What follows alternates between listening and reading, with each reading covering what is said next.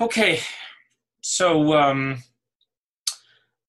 unusual, you know, we're in unusual times. So instead of delivering the Yizkor sermon on Yom Kippur in Shul, being that everyone's wearing face mask and all, and to make it you know as easy as possible, so I'm pre-recording this Yizkor sermon. What I ask of each and every one of you is not to listen to this sermon on Yom Kippur proper. It is prohibited to use digital or electric. Please listen to it before Yom Kippur or after Yom Kippur. Okay, so we're going to first, you know, start off as an introduction. Just a, a joke I found. Three Jewish mothers are sitting on a bench arguing over which one's son loves her the most. The first one says, You know, my son sends me flowers every Shabbat. The second one says, ah, You call that love? My son calls me every day. And the third woman says, Ah, that's nothing. My son is in therapy five days a week, and the whole time he talks about me. Why do I introduce this? Because Yizkor is the moment on Yom Kippur in which we invite the souls of our departed parents into the synagogue to be with us in our moment before God. And, and I want to share with you that I actually heard this directly from the Rebbe of Righteous Memory, that the Rebbe explained when we say Yizkor, we ask all the people who have parents who are alive till 120, should be well, uh, healthy and well. Uh, we ask them to leave the synagogue. And you know why? So I actually was standing by the Farbrengen and heard the Rebbe explain that the reason is that our parents who are physically alive should not receive an evil eye. Why? Because the souls of the departed come down to stand next to their offspring they're going to see that next to this person, there's no soul, which means that that person's parent is not in the Garden of Eden. They're physically alive. Thus, there may be this tinge of jealousy. How come that parent gets to live and spend more time with their child and I don't? So, the reason why all the people that have parents that are physically alive step out of the shul is because literally the souls of the departed are coming into shul and we don't want there should be any question of an evil eye from those souls to our parents who are, thank God, still alive and physically with us. So, understanding this, I want to just explain that I actually once heard a different talk of the Rebbe of righteous memory, where the Rebbe was talking about the Passover Seder. And, and you can actually hear this on the recording. The Rebbe is crying he talks about how our custom is that before we say the manishtana, the four questions at the Passover Seder, we start with Tate ich will bei dir fragen vier kashes. Father, I want to ask by you four questions. And the Rebbe spoke about whether the souls of our parents that hear this in the Garden of Eden come down to the Seder table to be with us, to hear our questions. And then the Rebbe said, you know, to bring a soul down from the Garden of Eden to be with us is a huge thing. And we need to pay for it. The Rebbe spoke about that. And the Rebbe explained that we pay for it by doing something which will cause nachat ruach, which will cause a pleasure, a feeling of, of um, pleasure, you know, from their child so we do something that would give their soul pleasure. The point I'm making here is that saying Yizkor and bringing our parents out of the Garden of Eden to be with us in our synagogue moment on Yom Kippur is a huge thing. And the question is, why do we do that? And the answer is in order to understand this, we're going to need to understand another thing. What is parenthood really all about? So, I'm going to get into the buzzword. The buzzword that we find today in our generations, we use this word a lot. Children demand that their, they receive it from their parents. Parents profess to give it to their children. And the buzzword of parenting is unconditional love unconditional love. And I put that in air quote marks just because I'm about to explain that, as in most concepts that are larger than life, we don't really wrap our head quite around what we actually mean. And the notion of a parental unconditional love is larger than life. That is what the very definition of unconditional love is. It's larger than anything. So, what does this unconditional love mean? And the problem with trying to explain something so larger than life in an intimate way is it almost leaves this perverse taste of like when I was a child to wake up in the winter in New York and see that beautiful blanket of snow and there was that first guy who put his grubby shoe prints into that snow. So, trying to break down what unconditional love of a parent to a child is in biteable, digestible, practical terms is something that's difficult. But the problem is that if we don't do that, then we're living in an illusion and delusion of receiving and giving something that we don't even know what it is to know if we really ever received it or if we really succeeded in giving it to our children. And thus, I want to share with you a story because what I'd like to say is that this buzzword, unconditional love, the reason why it's so important to be able to practically wrap our head around it is because this is the primary purpose of a parent in a child's life so that the child can experience unconditional love. Now i want to share with you why is that primary of a parent. So i want to share with you a story of my own upbringing. You know when i brought up my my children my own parenting you know, I had this conversation, I remember it clearly. I had this conversation. One of my children said, Listen, you have a potential 7 billion friends. You only have one father. Don't confuse the two. Don't lose or redefine this one relationship with the potential 7 billion relationships. So, what do I mean by that? What do I mean when I'm telling my child, you have two parents, one father, one mother, and don't turn them just into friends? You know, parents love saying, oh, my child is my best friend. No, that's not a good thing. A child should not be only your best friend because they can go out and find other best friends. What they can't go out and find is a mother or a father.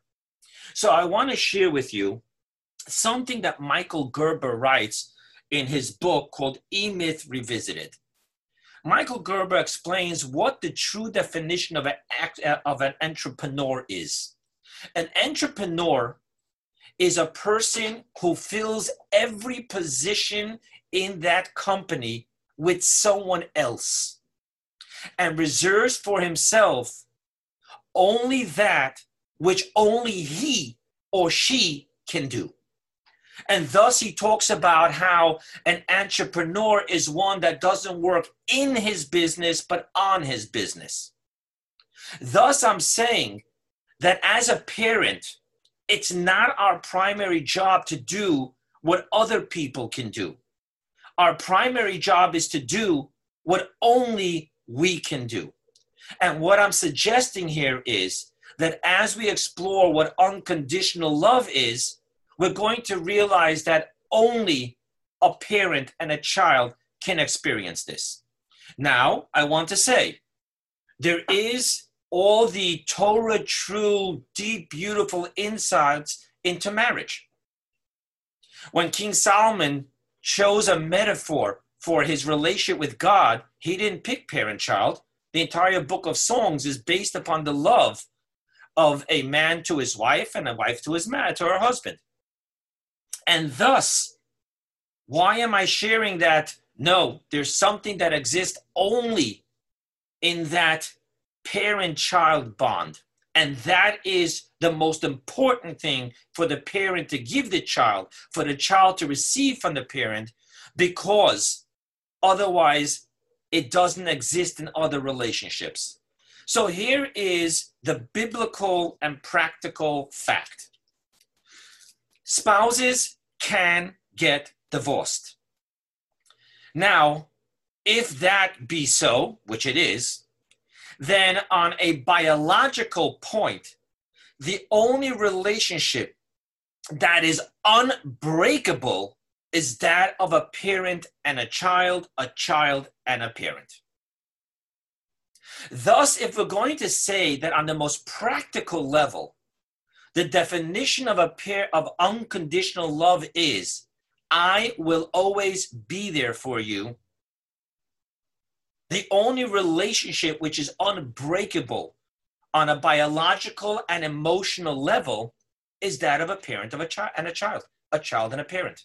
There is no divorce, regardless of what courts say you can legally disown, not happening. When a parent passes away, or God forbid a child passes away, regardless if you didn't talk to them for the last 20 years, you have to sit Shiva, you have to say Kaddish, because there is the depth of that relationship which is unbreakable. And thus, I want to share that that is what our Yizkor moment is all about. To be able to receive that parental child unconditional love so that we can then experience Yom Kippur. Now, to understand this, I want to share something else. And the opening joke um, about, you know, spending all our time talking in uh, therapy about our parents, specifically our mother, you know, most clergy people as well as therapists will tell you that that's far from a joke. Parents, and yes, primarily the all powerful Yiddish mama, it's the mother, carries some of the deepest blockages and scripts in their child's life, way into the child's adulthood. And this is not just in the negative sense, but even more so in a positive sense. It has correctly been said a child who has experienced the unconditional love of a mother will grow up to be a conqueror. Why? The answer is because in our life, our first higher power, so much so that our paradigm, understanding, and emotional relationship with God are all through the lenses of our relationship with our parent. Our understanding of God's unconditional love to us is a direct reflection of our experience of our parents' unconditional love to us. Being able to pray to God and our experience in praying to God is a direct effect of our experience in our asking of and our being answered by our parents in our childhood. Thus, today, Yom Kippur, when we are asking God to forgive us, to bless us, and to care for us, the Yizkor moment with our parents is crucial. And I want to be spoken. I don't want to leave this unspoken. So here goes. Many of us grew up with dysfunctional and narcissist parents, and the last person who we want to introduce into our Yom Kippur moment with God is our parent. Okay, so allow me to speak to you about something very powerful, which may very well touch a raw nerve, and solicit a negative reaction from you. And nevertheless, I do it with joy and hope. For if you are brave enough to deal with this, you can forgive and love me again later when the healing takes place. ACA is a recovery group that started originally for the adult children of alcoholics, ACA, ACOA. That's the population it started for. It's really simple. Ducks give birth to ducks, dysfunctional parents rear dysfunctional children, and hurt people hurt people. Regardless of how high functioning one may be, if one's response to their parents and their childhood, the pain, was to squash it down, my friends, remember that the background subconscious mind is controlling our most instinctive interpretations and reactions to everything and everyone that happens in our life. ACA has evolved into ACA DF, which stands for Adult Children of Alcoholics and Dysfunctional Families. Many, many in the group have no alcoholism, alcoholics in their family, but they have the ism, the dysfunctional part. And I can say to each and every one of you about this that if your relationship with your parents and yourself is blissful, healthy, and working for you, then God bless you. And ignore everything I am saying in this brief moment. However, if it isn't, and your reservations are because of a stigma, disbelief, and discomfort with having anything to do with a 12 step recovery program, then I urge you to overcome the folly of contempt prior to investigation and allow for healing in your life. Back to our topic how does ACA have anything what to do with Yizkor? One of the things that we can truly accept, and only after much healing work has been done, can we accept this beyond lip service or intellectual property and instead on an emotional flesh and blood level is that our parents themselves are the product of the dysfunction that they were born into on a global level of anti Semitism, World War II, the Depression, replacement into foreign countries, and health and sometimes mental issues of their own parents with this embracing of our parents' inner child. And I gotta say, I can hear it. Oh no, Rabbi, did you actually just say that? I said it. Inner child. We learn to accept that our parents did the best they can and what with what they had. So, how does this reflect our Yizkor services?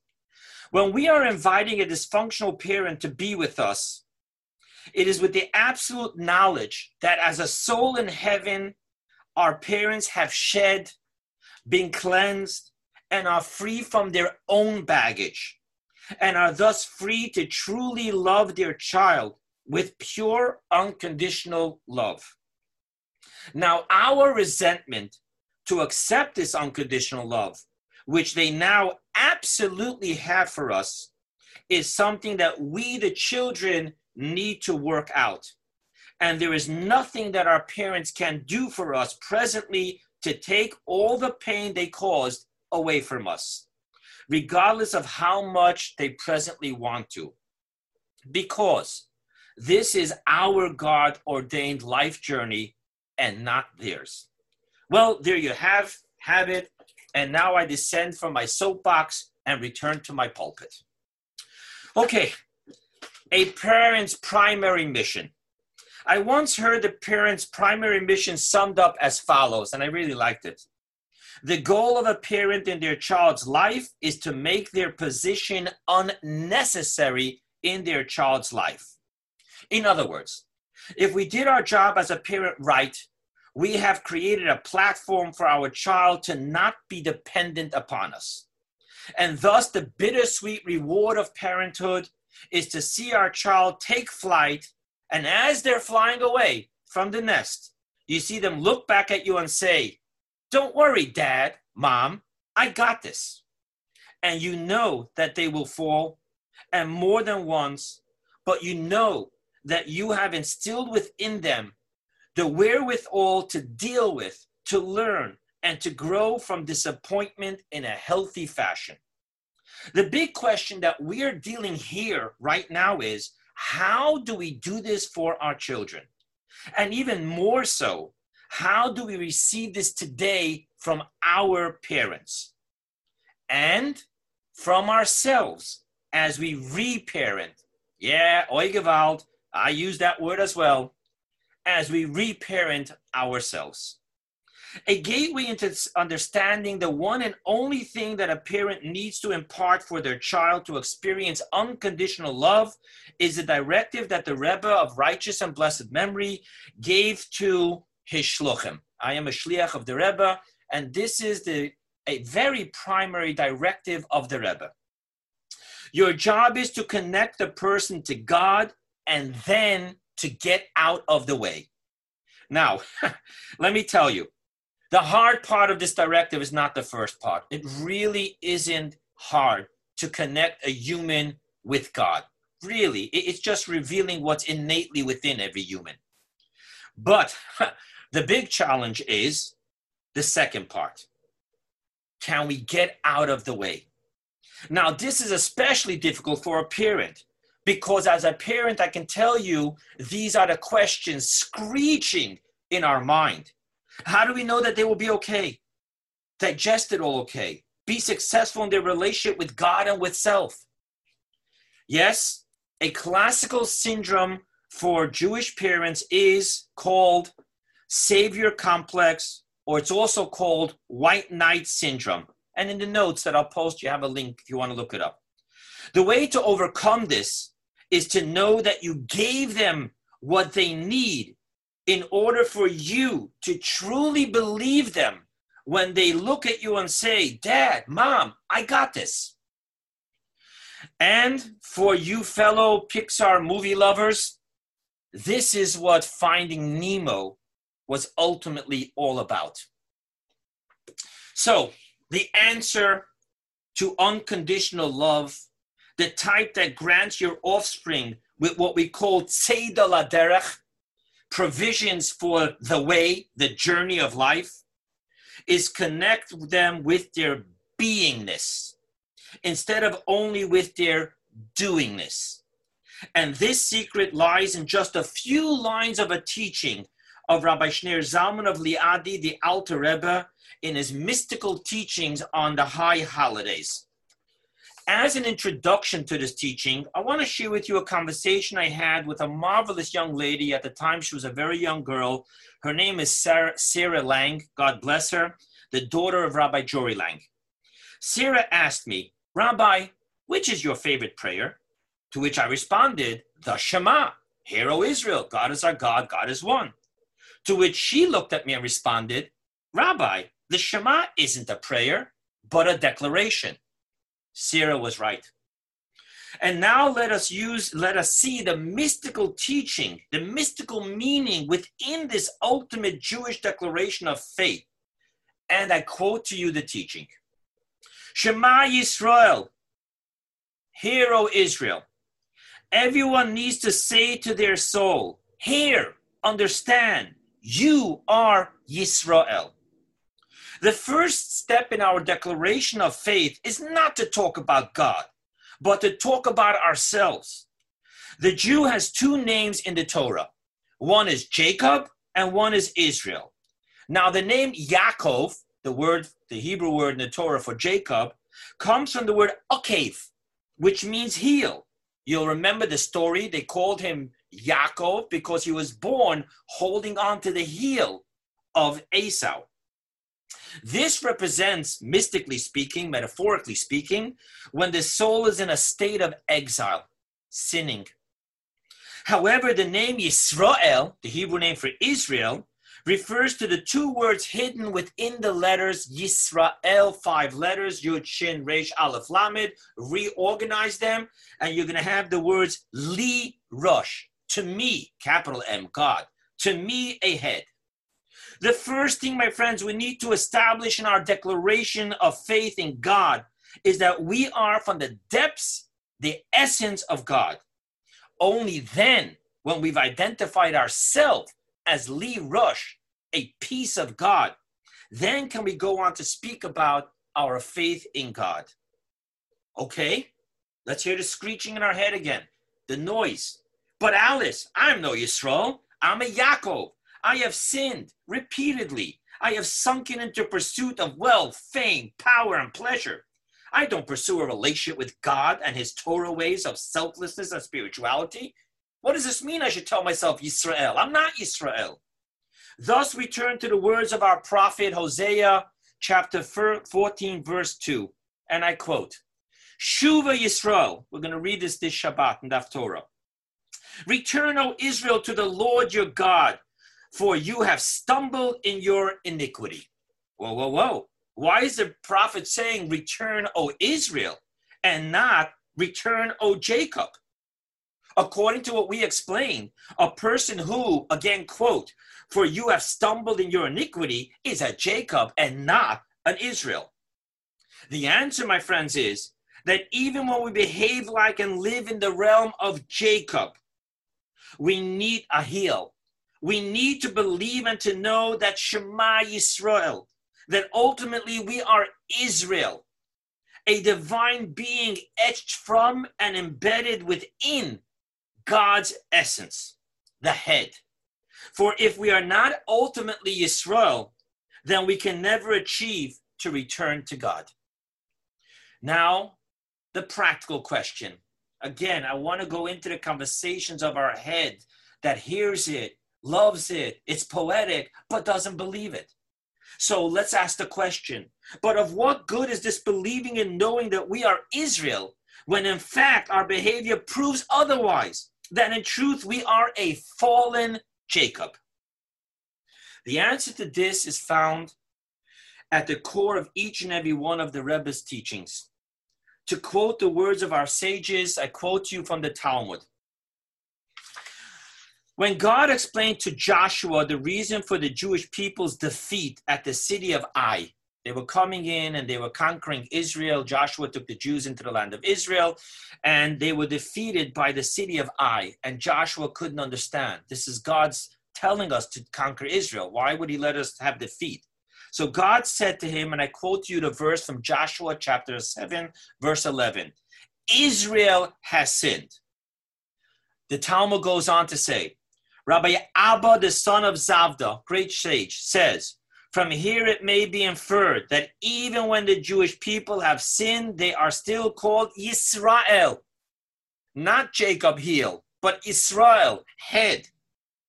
Rabbi Abba, another sage, says, this is in accordance with the adage that people say even when a myrtle is found among thorns, its name is myrtle, and people call it myrtle. Now, what does this mean? Let's go on to another teaching.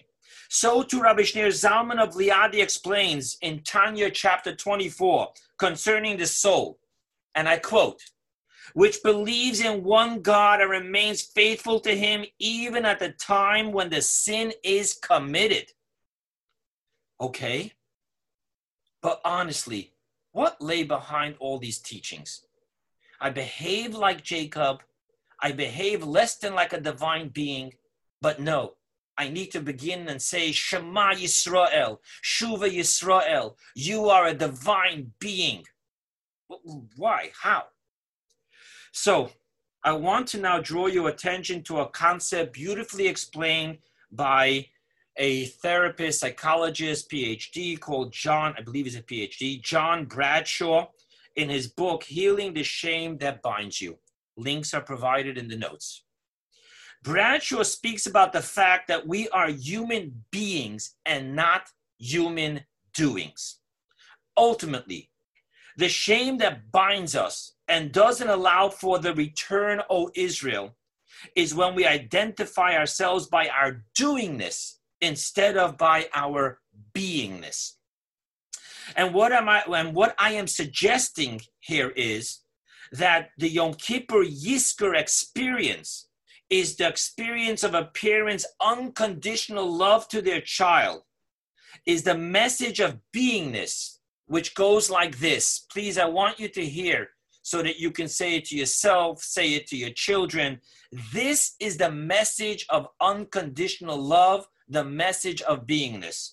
It's just three words You are enough.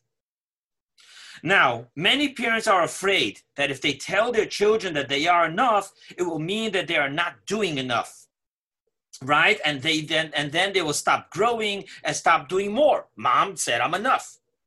And will therefore, God forbid, not grow up to be successful, a doctor, a lawyer, an accountant. What these parents fail to realize is that when a child only hears, you can do better, without simultaneously hearing the you are enough. The children internalize that they have no intrinsic value as a person, but only as what they do and what they accomplish. Simultaneously, when they hear with this, what they do hear with this, when all they hear is you can do better, you can do better, defining them by their actions rather than by their being, what they also hear is, sadly so, I am bad rather than I have done bad. Let's face it, every human's gonna make a mistake and do something bad. But if you never heard that you are enough, then you go and all you ever heard was define yourself as a human doing instead of a human being. Well, when the doing is bad, then what does that say? I am bad. Thus, God tells Joshua, Israel has sinned, not Jacob, not the heel. Even when they sin, Israel has sinned. The prophet tells us that even when, for you have stumbled in your iniquities, nevertheless, Shuva Yisrael, not Yaakov, the, you return, O Israel, Israel from the word Lee Rosh, the Talmud tells us that even when the Jewish people have sinned, they are still called Israel, not Jacob, not Heel. The Alter Rebbe tells us that even when we sin, our core beingness remains faithful to Him even at the time when the sin is committed. And now, my dear friends, Yizkor, Yom Kippur, and Shul, our parents come to us here on Yom Kippur to shower upon us unconditional love with telling us, You are enough. That is the Yizkor message, something they may never have been able to tell us during their lifetimes. But now they tell us, You are enough. You are Yisrael, ahead, etched from the beingness of God. You may have behaved like Yaakov, Akev, heel, but that was your behaviors, your doing this. Yom Kippur is about getting in touch with your beingness. In closing, my friends, we first find in John Heywood's proverb collection of 1546 the idiom, you can bring a horse to the water, but you can't make it drink. And so it is in our stubbornness, driven by old hurts. I'm not judging not even myself when I struggle to hear this, that will block us from being able to hear from the soul of our parent, whether he or she are coming from the Garden of Eden, of Eden, whether they are sitting physically right next to us in the synagogue and their souls are trying to tell us what they can't, or whether they live in a different zip code than ours. Their soul is telling us, my child, you are enough. Yom Kippur is a time of forgiveness, a time of healing, a time to accept that our beingness is but truly a piece of God above. And being a piece of God is enough. The soul of our parent is praying that we can hear this from them and feel this from them. Yom Kippur is our personal journey, no one else's, not even our parents. Us and us alone must be willing to hear from this well of truth, the well of our beingness. Gmar Chatimat Tova.